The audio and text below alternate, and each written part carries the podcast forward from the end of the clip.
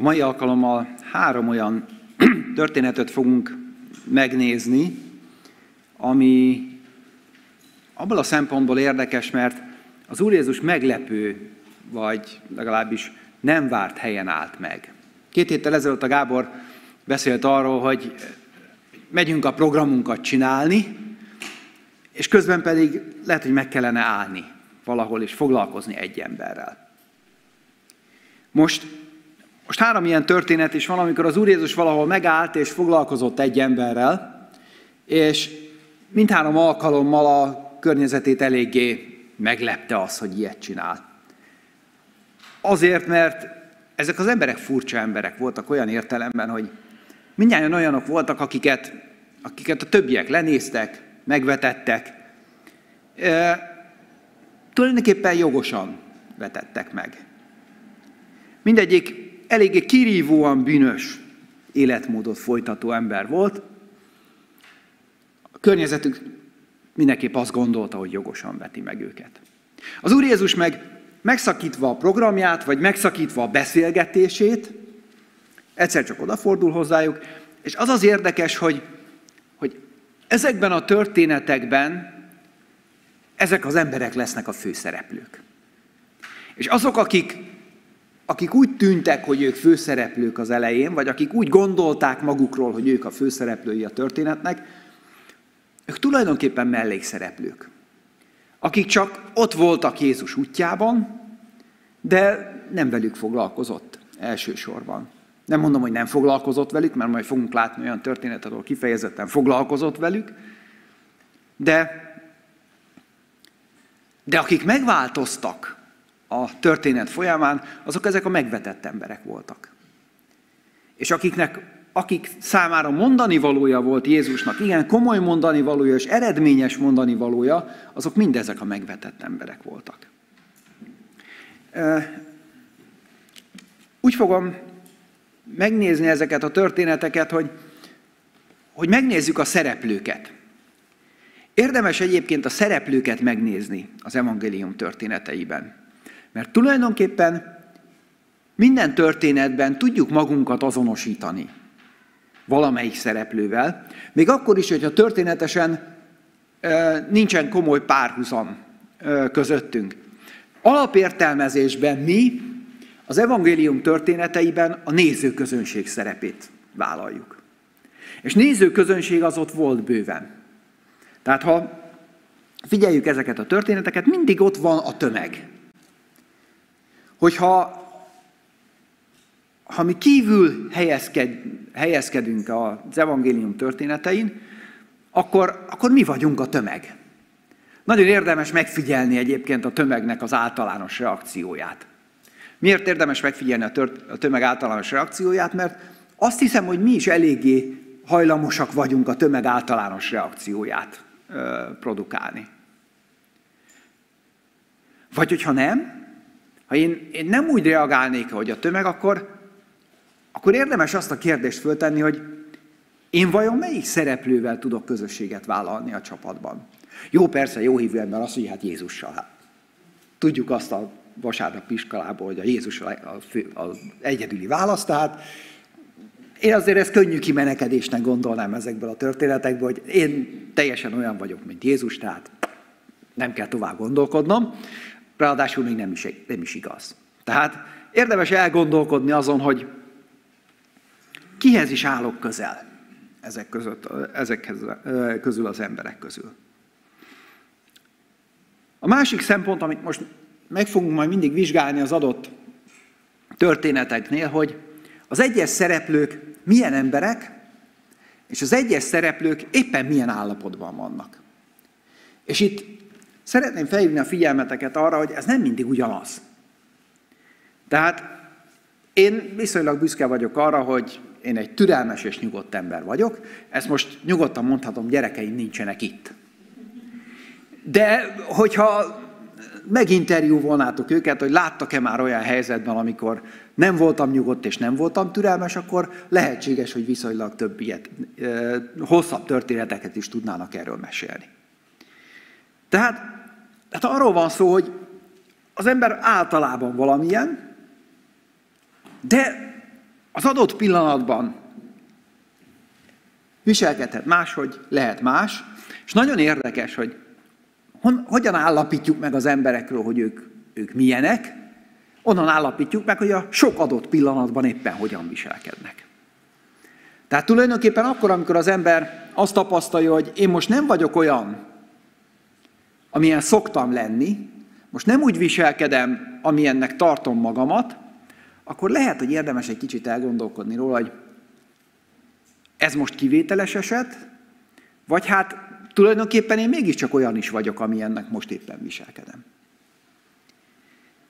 A, és láthatjuk azt majd ezekben a történetekben, hogy, hogy lesznek olyan, olyan emberek, akik, akik, amiket megtudunk róluk, azok alapján valamilyenek, és aztán az adott helyzetben egy picit mások. És erről majd még lesz, lesz egy-két gondolata az Isten tisztelet folyamán. Na most nézzük akkor ezt a történetet, amit, amit felolvastunk itt az Isten tisztelet előtt. Ez egy elég hosszú történet volt, főleg azért, mert sok előzmény szerepelt még a, a történetben. Maga a történet az elég egyszerű. Az előzmények azért érdekesek, hogy Mit tudtak akkor a szereplők a történetből?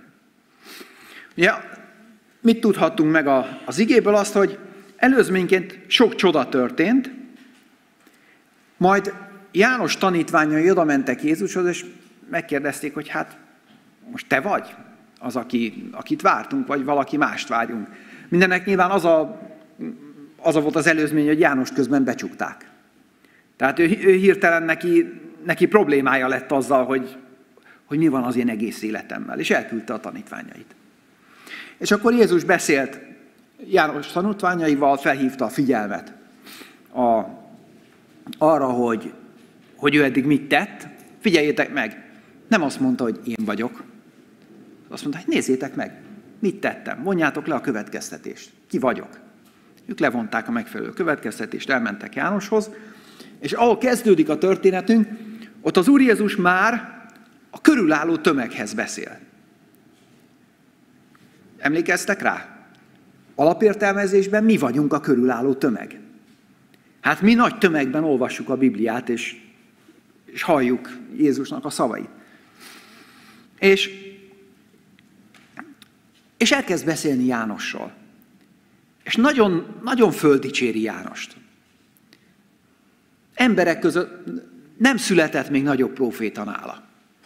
És akkor az ott, ott lévők, ők nagyon jól ismerték az Ószövetséget, valószínűleg fel tudták volna sorolni a nagy profétákat, akár nagyság szerinti sorrendben előről hátra, vagy hátulról előre, és akkor azt mondják, hogy itt van ez, ez az ember, itt, itt, itt volt ez a, ez a kis fiatal sovány, ez, aki bemerített a Jordánban. Na ez a legnagyobb proféta, aki valaha született. És utána azt mondja, hogy és voltak, akik hallgattak rá és megkeresztelkedtek, ők voltak a bűnösök és a vámszedők, és voltak, akik nem hallgattak rá és nem keresztelkedtek meg, ők voltak a farizeusok és az írástudók. Ez az előzmény. Ez az, ami a levegőben van. Azért, gondoljunk bele, ez azért egy farizeusnak, meg írástudónak elég kellemetlen. Tehát ha valaki, aki népszerű nagy tanító mester, azt mondja, hogy a bűnösök és a vámszedők, na ők hallgattak a világ legnagyobb profétájára, hát ti meg, akik a nép tanítói vagytok, ti meg hát elég kutyaútő módon nem hallgattatok rá. És itt kezdődik a történet. A történet azzal kezdődik, hogy egy farizeus, egy Simon nevű ember meghívja Jézust a házába. Nézzük, miket tudunk Simonról. Ebben a történetben nem derült ki túl sok róla, de ha elolvassuk a párhuzamos evangéliumokat, akkor két érdekes tény is kiderül róla. Az egyik az, hogy ez Betániában történt. Betánia Jézusnak egyik kedvenc helye volt. Barátai voltak ott. Ott volt például Lázár, Márta és Mária, gyakran járt annál a családnál. Sokszor járt Betániában. Tehát ismert ember volt. A másik, ami nagyon, nagyon érdekes, hogy Simonról megtudjuk, hogy a bélpoklos. Úgy emlegeti a, a másik két szinoptikus evangélium, hogy a, a leprás Simon házába ment be. Ez furcsa. Több szempontból furcsa. Először is mi az, hogy egy, egy leprás ott él a közösségben? Tudni lehetett róla, hogy leprás, aztán mégis ott van. Most erre kétféle magyarázat van. Az egyik az, hogy eléggé tekintélyes ember volt, hogy, hogy eltekintettek ettől az apróságtól, hogy, hogy ő bélpoklos. Apróságot idézőjelben mondjuk, mert ugye akkoriban a bélpoklosokat eléggé kitaszították a társadalomból.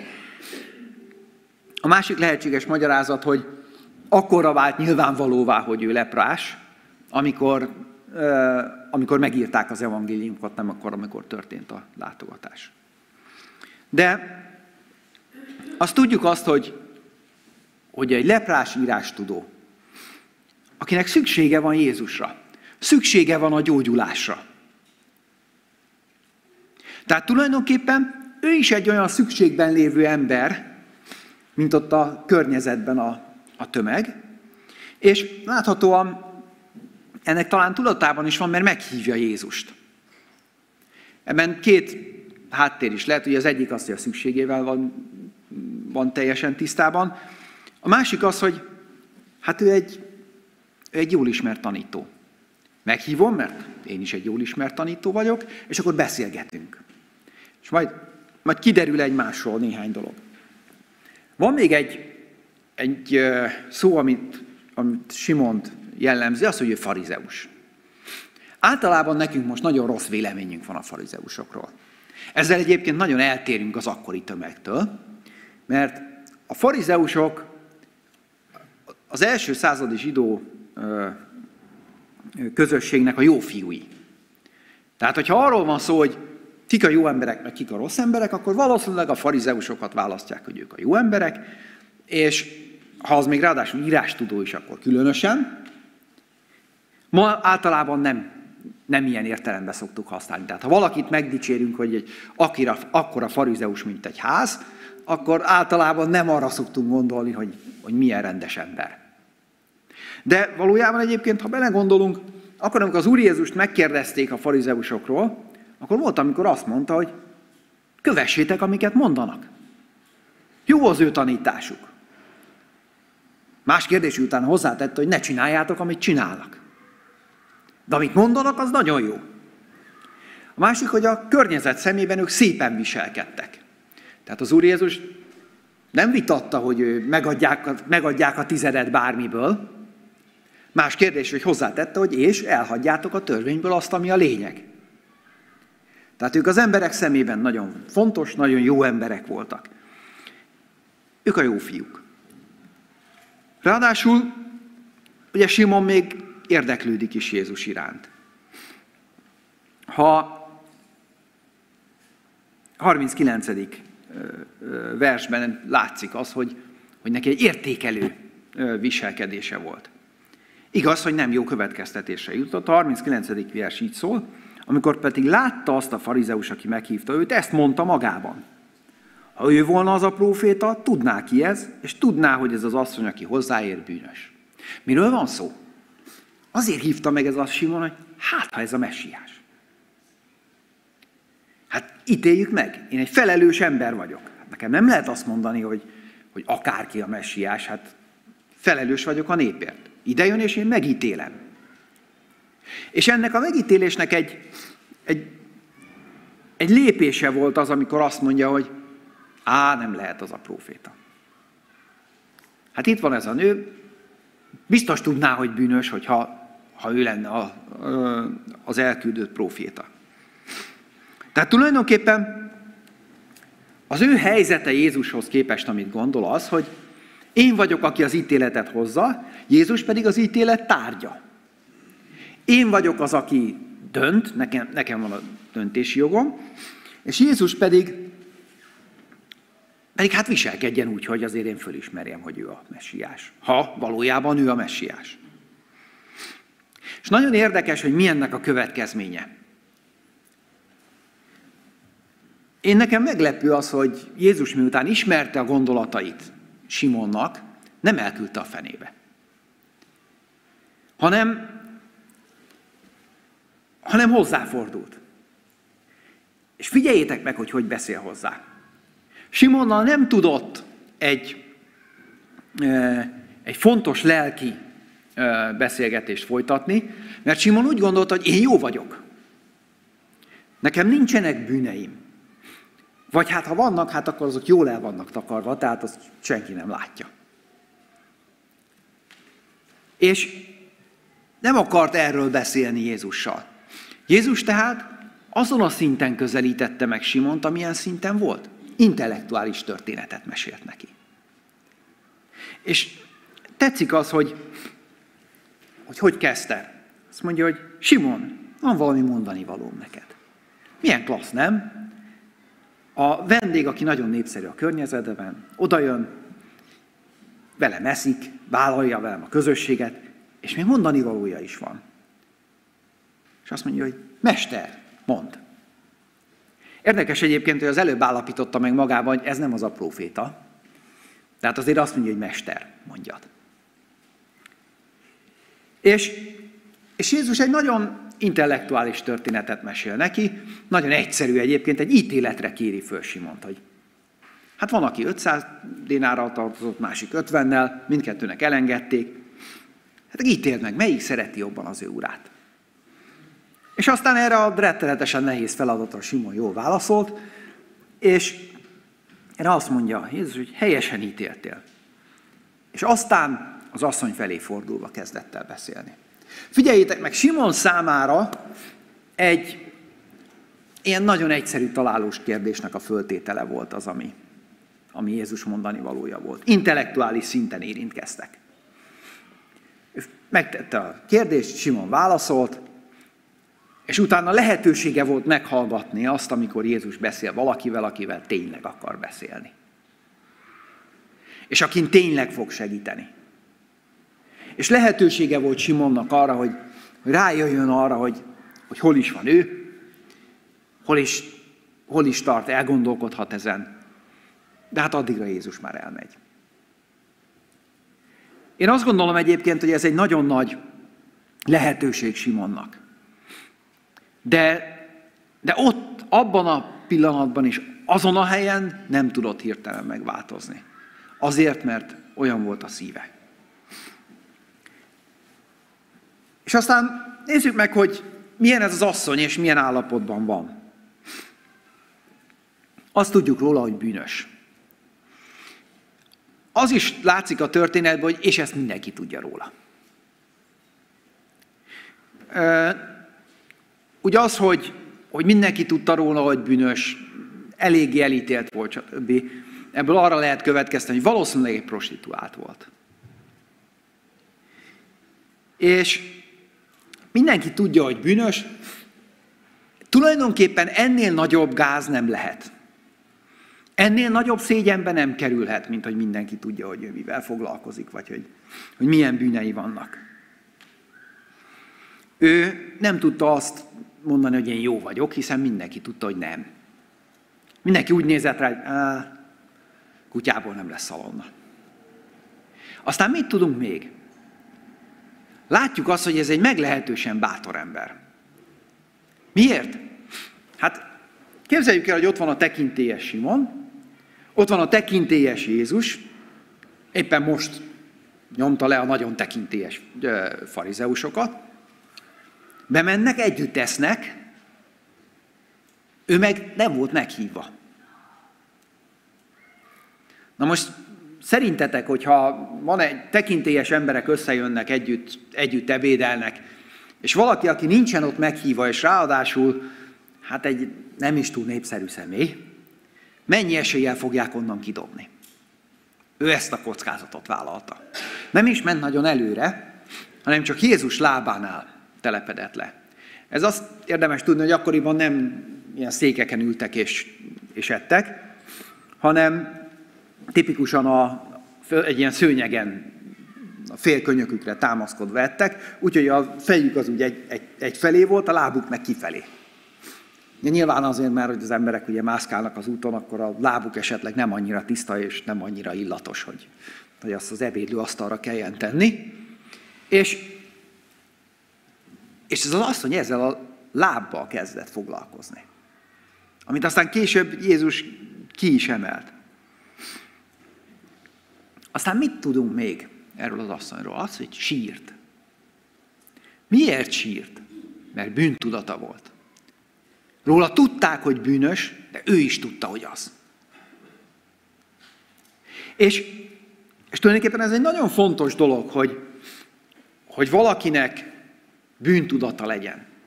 Mert ha valakinek bűntudata van, ha tudja azt, hogy én bűnös vagyok, én mit, mit tettem, mit csinálok éppen, akkor van esélye arra, hogy elmenjen Jézushoz és, és bűnbocsánatot kapjon.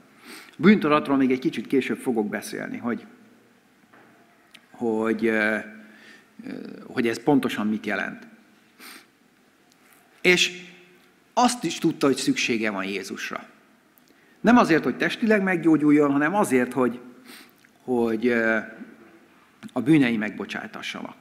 Nem biztos egyébként, hogy tudta, hogy Jézus meg fogja bocsájtani a bűneit, de oda lehet menni valaki ez, aki meg nem bűnös. És az az érdekes, hogy Jézus példaként állítja aztán Simon elé. Szóval nézd csak, milyen nagy különbség van közte meg közted. Amikor én idejöttem, akkor nem mostad meg a lábamat. Ez azért érdekes, mert a vendéglátó általában megmosatta a lábát a vendégeknek. Miért? Mert mezitláb jártak az úton, és koszos volt a lábuk. Tehát ha vendéglátó odafigyel a vendégére, akkor oda hív egy rabszolgát, és megmosatja a lábát. Már csak azért is, mert hogy kellemesebben lehessen ott tenni. De Simon ennyire nem figyelt oda.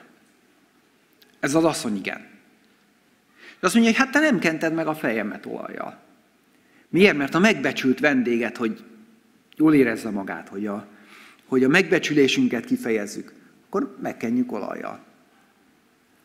Azt mondja, ez az asszony a lábamat kente meg valami drága kenettel. Tehát tulajdonképpen arról van szó, hogy Simon nem sokra becsülte Jézust. Miért nem sokra becsülte?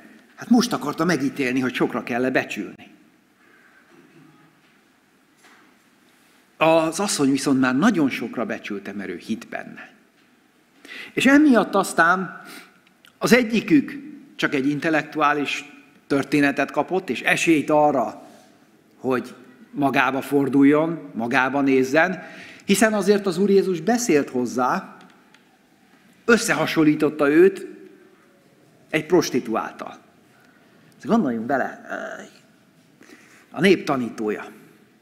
Összehasonlítják egy bűnössel. És mindenben a bűnös jön ki jobban. És akkor itt tulajdonképpen válaszúton van Simon, nem tudjuk, hogy mi lett az eredménye, vagy azt mondja, hogy igaza van. Mégis ő a mesterén tényleg, tényleg ahogy én viselkedtem, az gáz. Vagy azt mondja, hogy nincs igaza. Hogy képzeli? És akkor megy tovább. Nem lehetett utána könnyű az élete, mert Jézus a továbbiak, tehát ha ezt választotta, akkor nem volt könnyű, mert hát Jézus a továbbiakban is járt Betániába, meg többször járt a Lázár házánál, meg, meg, meg ott vendégeskedett, meg még föl is támasztotta a Lázárt, szóval, szóval ő egy ismert ember volt, nem biztos, hogy jó volt az ő ellenségének lenni. És, és aki megtisztulva és megigazulva megy el ebből a történetből, az a bűnös asszony, aki bűntudattal szégyenkezve érkezett ide, viszont bátran, és akinél, hát nem tudjuk, az Simon, aki, aki úgy érkezett, hogy hát most én eldöntöm. És aztán nem tudjuk, hogy milyen döntést hozott. De nem kapott annyi, annyi információt, annyi szeretetet és, és, és lehetőséget Jézustól, mint ez a bűnös asszony. Tehát az ő bűnei, a bűnös asszony bűnei megbocsájtattak. Nagyon érdekes, hogy az Úr Jézus úgy fogalmaz, hogy megbocsájtattak a te bűneid. Miért? Mert arra volt szüksége. Hát neki bűntudata volt, hogy tudta, hogy neki bűnei vannak, azt meg kell bocsájtani. És mit mondott a közönség? Talán akik alapértelmezésben mi vagyunk. Hát kicsoda ez?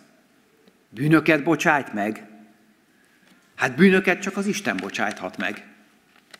És aztán levonták az ő saját következtetéseiket, vagy úgy, hogy, hogy hát túllépte a hatáskörét, vagy úgy, hogy lehet, hogy Isten, nem, nem tudom, hogy sokan voltak -e, akik erre a következtetésre jutottak, vagy, vagy csak egyszerűen megütköztek.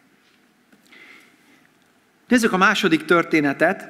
A Lukács evangéliumának a 19. részében, az első tíz versben van egy nagyon jól ismert történet. Aki járt vasárnapi iskolában, nagyon sokszor hallotta ezt a történetet, kedvenc történetek közé tartozik. Zákeusnak a története. Elég rövid történet, felolvasom. Ezután Jerikóba ért, és áthaladt rajta. Élt ott egy Zákáus nevű gazdag ember, aki fővámszedő volt, szerette volna látni, hogy ki az a Jézus, de kis termetű lévő nem láthatta a sokaságtól. Ezért előre futott, és felmászott egy vadfügefára, hogy lássa őt. Mert arra kellett elmenni. Amikor Jézus odaért, felnézett, és így szólt, Zákeus, szállj le hamar, mert ma a te házadban kell megszállnom. Akkor sietve leszállt, és örömmel befogadta. Akik ezt látták, minnyáján zúgolódtak, és így szóltak, bűnös embernél szállt meg. Zákeus pedig előállt, és ezt mondta az úrnak, Uram, íme vagyonom felét a szegényeknek adom, és ha valakitől valamit kizsaroltam, négyszeresét adom vissza neki. Jézus így felelt neki, ma lett üdvösség ennek a háznak, mivel hogy ő is Ábrahám fia. Mert az ember fia azért jött, hogy megkeresse és megtartsa, ami elveszett.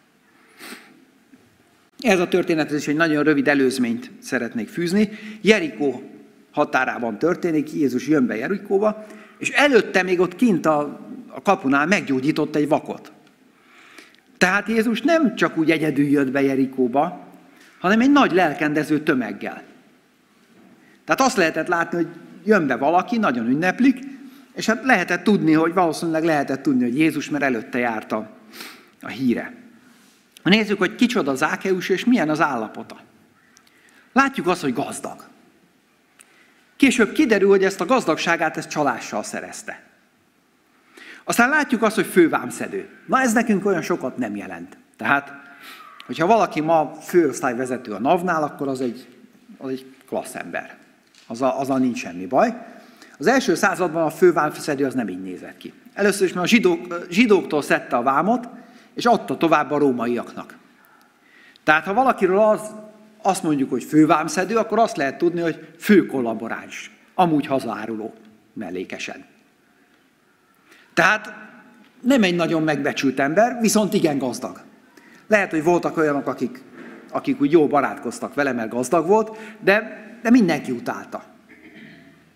Aztán mit lehet még róla tudni? Az, hogy kicsi. Na most képzeljétek el a közutálatnak örvendő kistermetű embert. Az nem csak közutálatnak, hanem köznevegységnek és gúnynak is tárgya. Lehet persze, hogy a szemébe nem mondták, de de gondolom, akire most azt mondjuk, hogy mini Napóleon, vagy valami ilyesmi. Hogy hát ő olyan, aki, akit mindenki utál, és, és mindenki röhög rajta, hogy hát úgy kellett neki még kicsi is. És mi az érdekes benne? Kíváncsi Jézusra. De hát egy nincs. Hát mit gondoltok, hogyha egy ilyen kistermetű közutálatnak örvendő ember úgy, úgy próbál előre furakodni a tömegbe, akkor mekkora esélye van annak, hogy kap néhányat könyökkel a szeme alá? Hát elég nagy. Ezért aztán előre futott és fölmászott a fára. Két dolgot lehet ebből levonni. Az egyik az, hogy nem nagyon törődött azzal, hogy mit fognak róla mondani. Valószínűleg tudta, hogy úgyis röhögnek rajta. Hát ha föl lesz a fá, hát maximum azt fogják mondani, hogy fára mászó majom, és akkor még jobban röhögnek rajta, de hát ennél nagyobb baja nem lehet, vagy nem foglalkozott azzal, hogy mit mondanak. És most jön a meglepetés. Jézus jön, ott van a nagy tömeg, mindenkihez beszélhetne, taníthatná őket. Hát most látták a vak meggyógyítását. Észreveszi a kisembert a fán. Fügefának egyébként nagy levelei vannak, tehát valószínűleg ő, ő azért olyan fát választott, el lehet bújni. És észreveszi, és azt mondja, hogy Zákerus, gyere le, nálad fogok megszállni. Zákeus mindenre számított, erre nem. Arra, hogy fogja látni Jézust, arra igen, azért mászott föl. De az, hogy megáll és lehívja, és azt mondja, hogy elmegyek hozzád. Mit jelent ez? Közösséget vállalok veled. És mi a körüllévő tömegnek a, a reakciója? Bűnös emberhez megy be. Hát milyen ember ez? Nem tudja, hogy kiről van szó. A legalávalóbb embert választja az egész tömegbe. Én mennyivel jobb lennék, nem? Jó, persze lehet, hogy nálam nincs olyan jó kaja, mint nála, de hát azért mégiscsak. Ő a bűnös emberhez megy be. És figyeljétek meg, mi a, mit lehet még látni itt Jézus viselkedéséből. Először is Jézus kezdeményező, lehívja a fáról. A másik, hogy teljesen érdem nélkül választotta ki Zákeust. Mintha kifejezetten a legrosszabb embert akarta volna az egész tömegbe. Valószínűleg, ha megszavaztatták volna ott az embereket, hogy ki az, aki legkevésbé méltó arra, hogy a nagy proféta bemenjen hozzá, hát Zákeus biztos, hogy dobogós helyen végez. És Jézus kiválasztotta őt mindenféle érdem nélkül. És nagyon érdekes a következmény. És itt most Zákeusnak egy állapotváltozását tudjuk észrevenni. Nézzétek, a bűnös asszony, amikor bement oda Simon házába, akkor bűntudata volt. Nagyon komoly bűntudattal gyötört ember volt, aki sírt. Zákeus nem sírt a fán. Lehet persze, amikor észrevették, akkor azért nagyon megbánta, hogy fölbászott, de, de nem volt bűntudata. Viszont abban a pillanatban, ahogy Jézus őt lehívta, kiválasztotta, abban a pillanatban ráébredt a bűneire. Honnan tudjuk, hogy ráébredt? A cselekedeteiből. Mert mit mond Jézusnak? Két nagyon fontos és érdekes, nagyon rendkívüli dolgot mond. Az egyik sokkal rendkívülibb. Az első, ami talán kevésbé tartanánk rendkívülinek, az a rendkívülibb. Azt mondja, hogy a vagyonom elét a szegényeknek adom. Ez egy rendkívüli jótékonyság. Most ugye egy pillanatra, hogy mindenki belegondol a teljes vagyonába, mondjuk lehet kezdeni a lakással, meg, meg úgy mindennel, és a vagyonom felét a szegényeknek adom. Hát most a vagyonom felét a szegényeknek adnám, hát lehet, hogy szegény lennék, nem? Mondjuk szerencsére Zákeus nem kellett annyira félteni, mert hát ő gazdag ember volt, tehát meg tudta ezt lépni, nem, fogott, nem éhezett utána sem. De hát ez akkor is egy, nagyon, egy rendkívüli lépés. És mi történt előtte? Jézus csak annyit mondott, hogy gyere, ma a te házadba kell laknom. És akkor hirtelen tudatára ébredt a bűneinek. Méltánytalanul vagyok én gazdag. Hát ott van egy csomó szegény. Érdekelte addig a szegények sorsa? Nem hiszem. És akkor hirtelen megnyílt a szeme, és azt mondta, hogy vannak szegények. Aztán van egy másik, az nem annyira rendkívüli, mégis rendkívülibbnek látjuk. Azt mondja, hogy ha valakitől kizsaroltam valamit, akkor a négyszeresét fogom visszaadni. Azt gondolnánk, ez nem olyan nagyon furcsa. Az a helyzet, hogy a törvény szerint a 2 22-ben le van írva az, hogy ha, ha valaki ellop valakitől egy jószágot, akkor az hogy kell visszaadni. És ott az a törvény, hogy ha a jószág még él, akkor a dupláját kell visszaadni, ha meg már levágta, akkor, akkor a négyszeresét. Tehát tulajdonképpen arról van szó, hogy, hogy Zákeus ismerte a törvényt. És akkor azt mondta, hogy rendbe kell tennem azt, amit csináltam. Hogy kell rendbe tennem? Hát, ahogy a törvényben benne van. Érdekes egyébként, a kedvezőtlenebbet választotta magának, tehát nem, nem próbált alkudozni. Nem csak a dupláját, hanem a négyszeresét ajánlotta. És figyeljétek, mit mond Jézus. Ma lett üdvössége ennek a háznak, mert ő is Ábrahám gyermeke. Tehát tulajdonképpen, amikor Jézus azt mondta, hogy engem Ábrahám gyermekeihez küldött az atya, akkor Zákeushoz is küldte. És, és itt most egy sikertörténetről van szó ahova, ami Jézusnak dolga volt, azt elvégezte, és sikeresen végezte el. Ma lett üdvössége a háznak. És aztán egy nagyon érdekes dolgot mond. Elmondja, hogy mi a feladata. Mert az emberfia azért jött, hogy megkeresse és megtartsa, ami elveszett. Ezt nagyon sokszor halljuk, hogy azért jött, hogy megkeresse és megtartsa, ami elveszett. Most tulajdonképpen ez azt jelenti, hogy Jézusnak elsősorban az a dolga, hogy az elveszettet tartsa meg és, és keresse meg. Tehát nem igazán dolga az, hogy aki nem elveszett, azt megkeresse és megtartsa. Azért, azért tudta megkeresni és megtartani Zákeust, mert ő fölismerte azt, hogy elveszett. Ezt a következmény abból, abból tudjuk, hogy, hogy, hogy mit csinált utána. Tulajdonképpen Jézusnak nem dolga nem elveszettekkel foglalkozni. Nem mondom, hogy nem foglalkozott soha nem, olyanokkal, akik nem voltak tudatában annak, hogy ők elveszettek. Olyannyira egyébként, hogy velünk is akkor kezdett el foglalkozni, amikor még nem voltunk tudatában annak, hogy elveszettek vagyunk. De elsősorban az a dolga, hogy azzal foglalkozzon, aki, aki elveszett. És harmadik történet, amit szeretnék megemlíteni, az a Máté evangéliumának a kilencedik részében van leírva, a 9-től a 13. vers. Amikor Jézus tovább ment onnan, meglátott egy embert ülni a vámnál, akit Máténak hívtak, és így szólt hozzá, kövess engem. Az felkelt és követte őt. És történt, hogy mikor Jézus asztalhoz telepedett a házban, sok vámszedő és bűnös jött oda, és letelepedett Jézussal, és az ő tanítványaival együtt. Meglátták ezt a farizeusok, és szóltak a tanítványainak, miért teszik a ti mesteretek a vámszedőkkel és bűnösökkel együtt? Ő pedig, amikor ezt meghallotta, így szólt, nem az egészségeseknek van szükségük orvosra, hanem a betegeknek. Menjetek és tanuljátok meg, mit jelent ez, irgalmasságot akarok és nem áldozatot. Mert nem azért jöttem, hogy az igazakat hívjam, hanem a bűnösöket. A történet azért érdekes, mert Máté elhívásáról van szó, és Máté írta ezt az evangéliumot. Tehát tulajdonképpen a saját sztoriát írja le. Első szám harmadik személyben, és eléggé szűkszavúan. Mind a, mind a három szinoptikus evangéliumban szerepel ez a történet, érdemes olvasni a többiben is, ott egy picit, picit bővebben, bővebben írja le, hogy, hogy ki ez a Máté, meg hogy, meg hogy pontosan hogyan történt ez a sztori. De nézzük akkor a szereplőt, a, a Mátét. Mit tudunk róla? Hát ő is vámszedő. Érdekes, figyeljétek meg, mit mondtak a, az emberek Jézusról, amikor, amikor eljött a keresztelő János után. Falánk és részeges ember, vámszedők és bűnösök barátja. Nem gondolom egyébként, hogy falánk és részeges ember lett volna, csak mondjuk a, esetleg a Jánoshoz képest, aki sáskán meg mézen élt.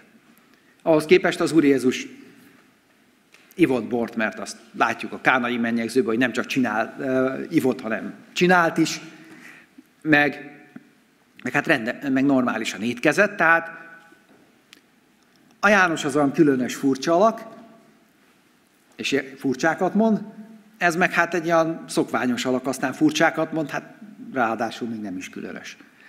De van egy nagyon különös tulajdonsága, vámszedők és bűnösök barátja. Érdekes, hogy vámszedők mindig külön ki vannak emelve, a legundorítóbb fajta.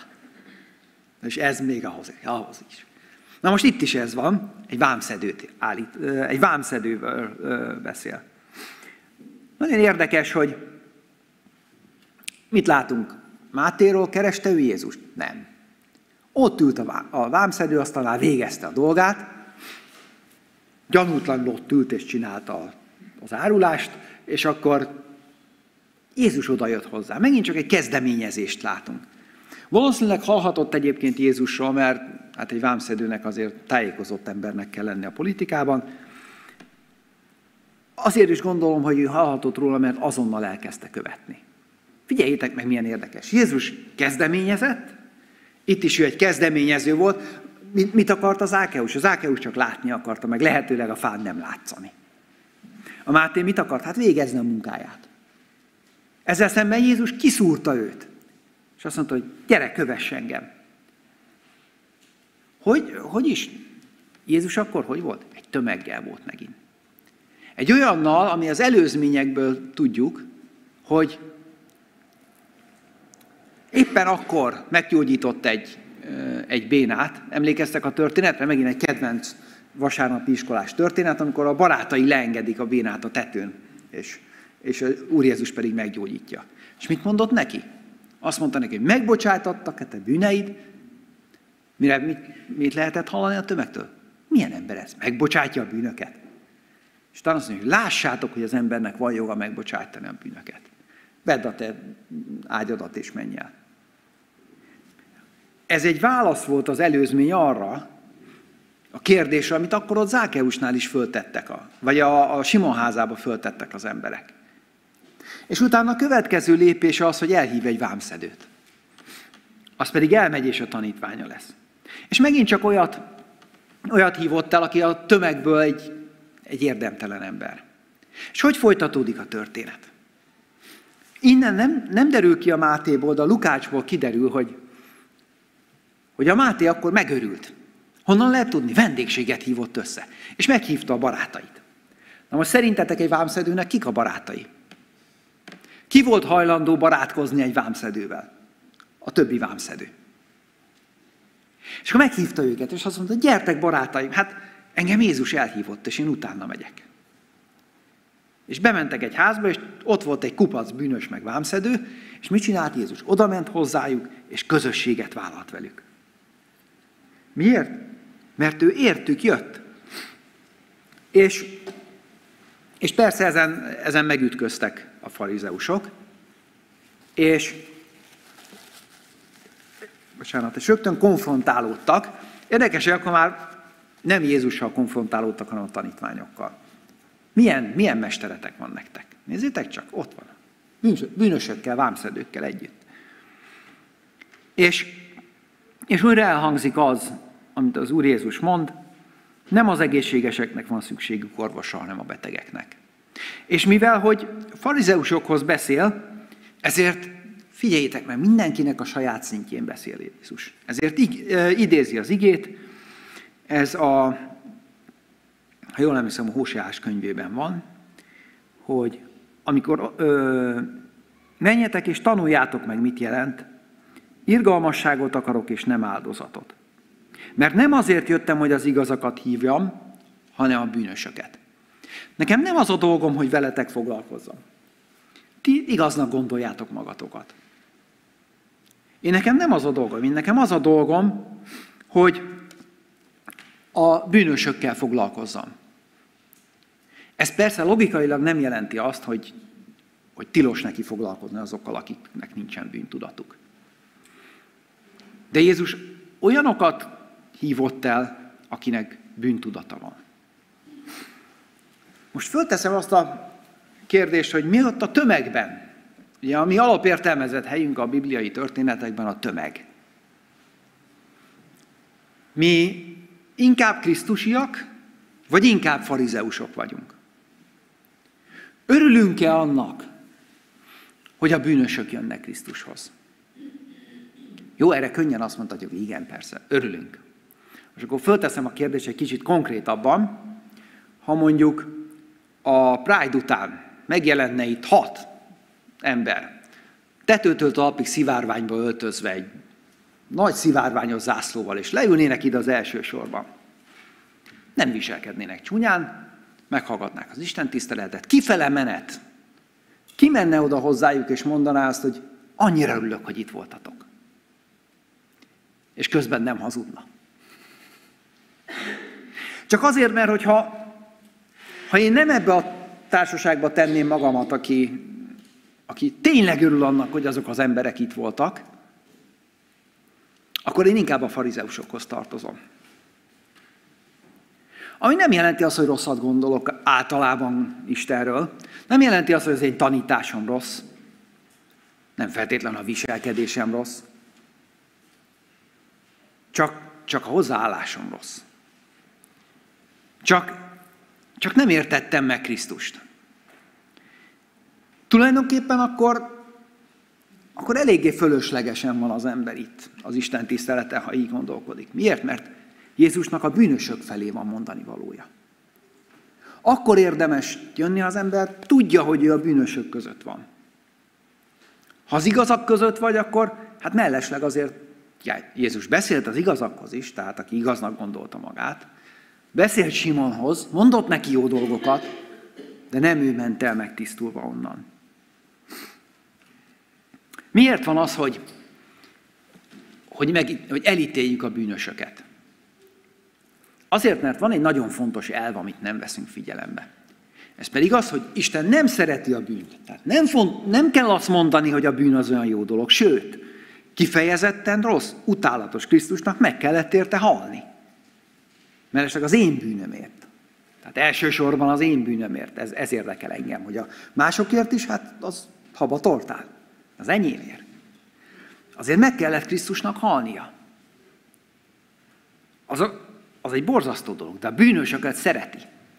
És igaz az, amit mondtak róla, hogy vámszedők és bűnösök barátja. Azokkal barátkozik, akik vámszedők és bűnösök. Tehát a bűnt és a bűnöst azt ketté kell választani.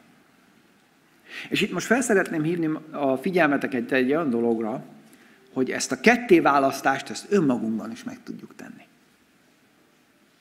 Van egy nagyon érdekes előadás, Hamar Dávidnak az előadása a YouTube-on, hogyha valaki rákeres arra, hogy a szégyen kultúrája, körülbelül hat évvel ezelőtt mondta el, egy ilyen 50 percnyi előadás, egy nagyon jó előadás, mindenkinek javaslom, hogy hallgassa meg.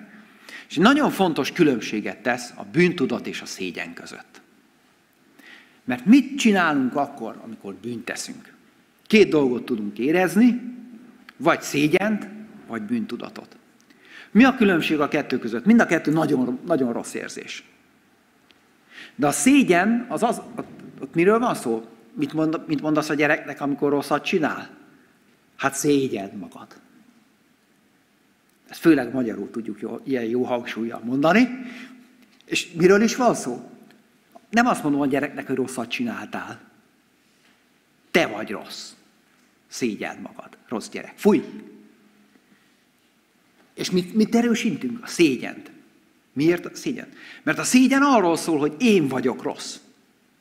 És én, én vagyok. A rosszaság az tulajdonképpen én vagyok.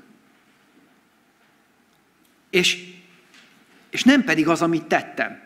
A bűntudat arról szól, hogy amit tettem, az gonosz. De amit tettem, azt azért Krisztus meghalt. Azt, azt el, lehet, el lehet törölni és én akkor tiszta lehetek. Míg hogyha én vagyok a, a problémának az oka, az egészen más. Nem? Hát egészen más, amikor azt mondja valaki, hogy megbukott a vizsgán. Akkor lehet azt mondani, hogy hát figyelj, lehetett volna tanulni is arra a vizsgára, nem? Föl lehet hívni a figyelmet arra, hogy mit csináltál rosszul. És talán menj el a következő vizsgára. Tanuljál, és menj el a következő vizsgára.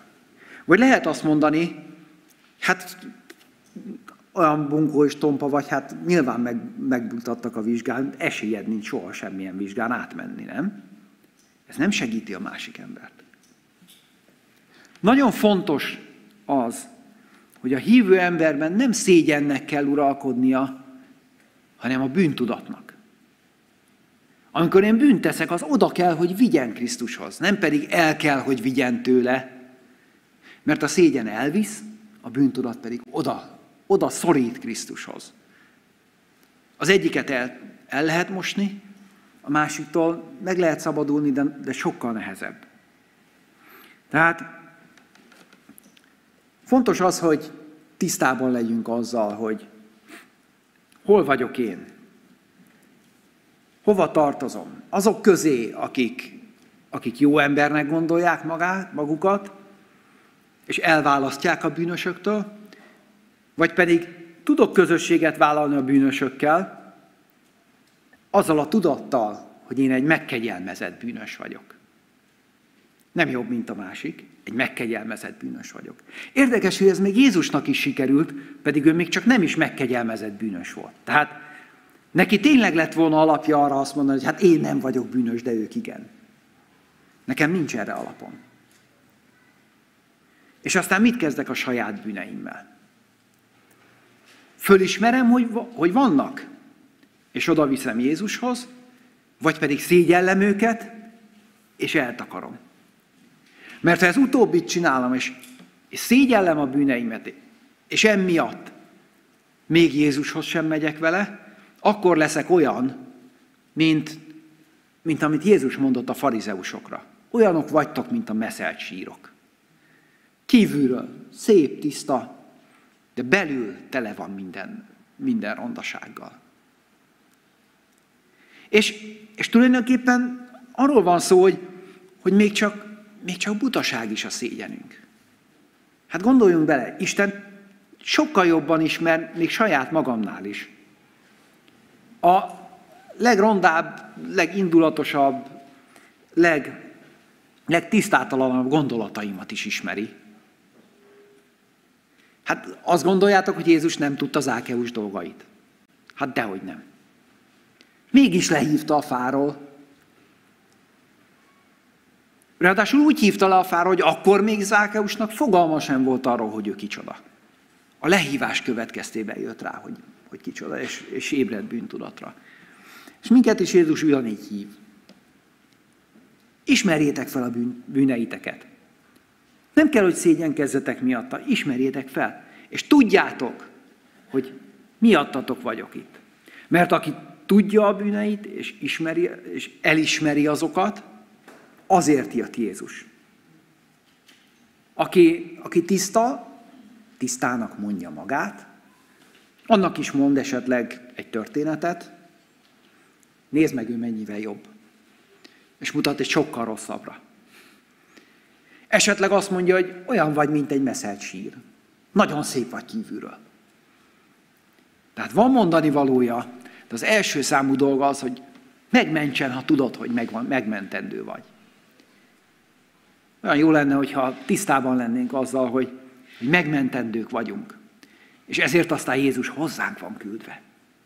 Figyeljétek meg, milyen nagy dolog megmentendőnek lenni. Ha megmentendő vagyok, Jézus hozzám van küldve. Neki a feladata Istentől, hogy megmentsen. És meg is csinálta. Imádkozzunk ezzel.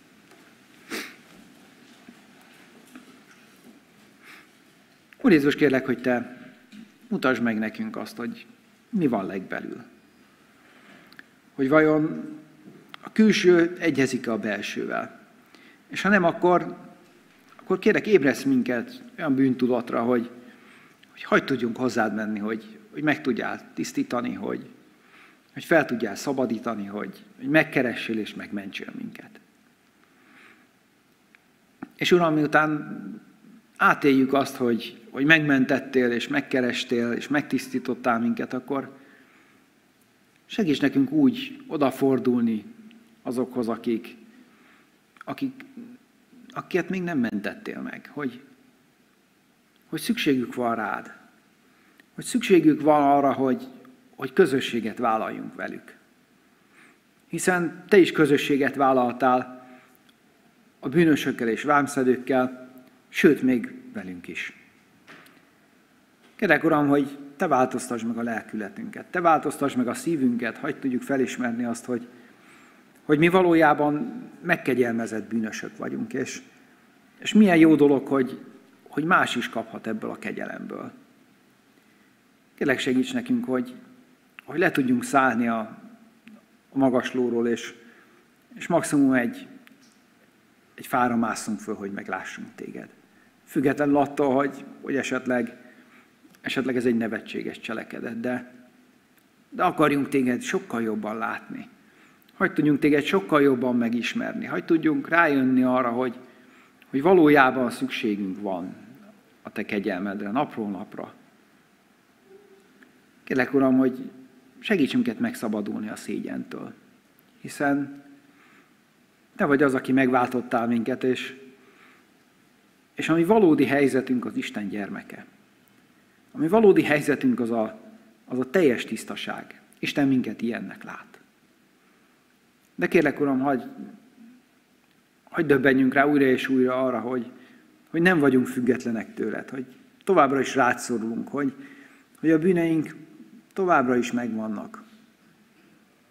És, és akkor, amikor, amikor azt mondjuk Pálapostól, hogy, hogy én nyomorult ember kicsoda szabadít meg engem a bűnnek és halálnak ebből a testéből, akkor, akkor de hogy jussunk el a további lépésre, a következőre, hogy nincs semmi kárhoztatás azok ellen, akik Krisztusban vannak. Kérlek, Uram, hogy Te mutasd meg a Te valódi személyedet, a valódi hozzáállásodat a bűnös emberekhez. Hagy érezzük át azt a szeretetet, amivel szerettél minket, és, és azt várod, hogy, hogy ilyen szeretettel szeressük azokat, akik szükség, akiknek szüksége van rád. Amen.